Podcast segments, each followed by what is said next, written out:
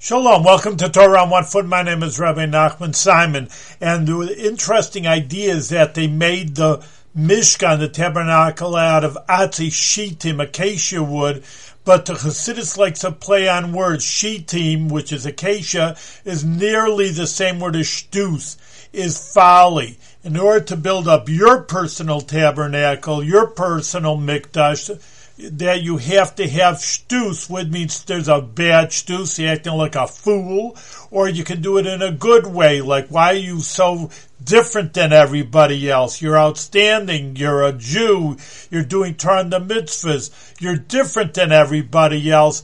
You're, why are you acting like in a way like a fool? But that's higher than reason. And therefore that's going to help build your personal mishkan and mikdash, your tabernacle to Hashem.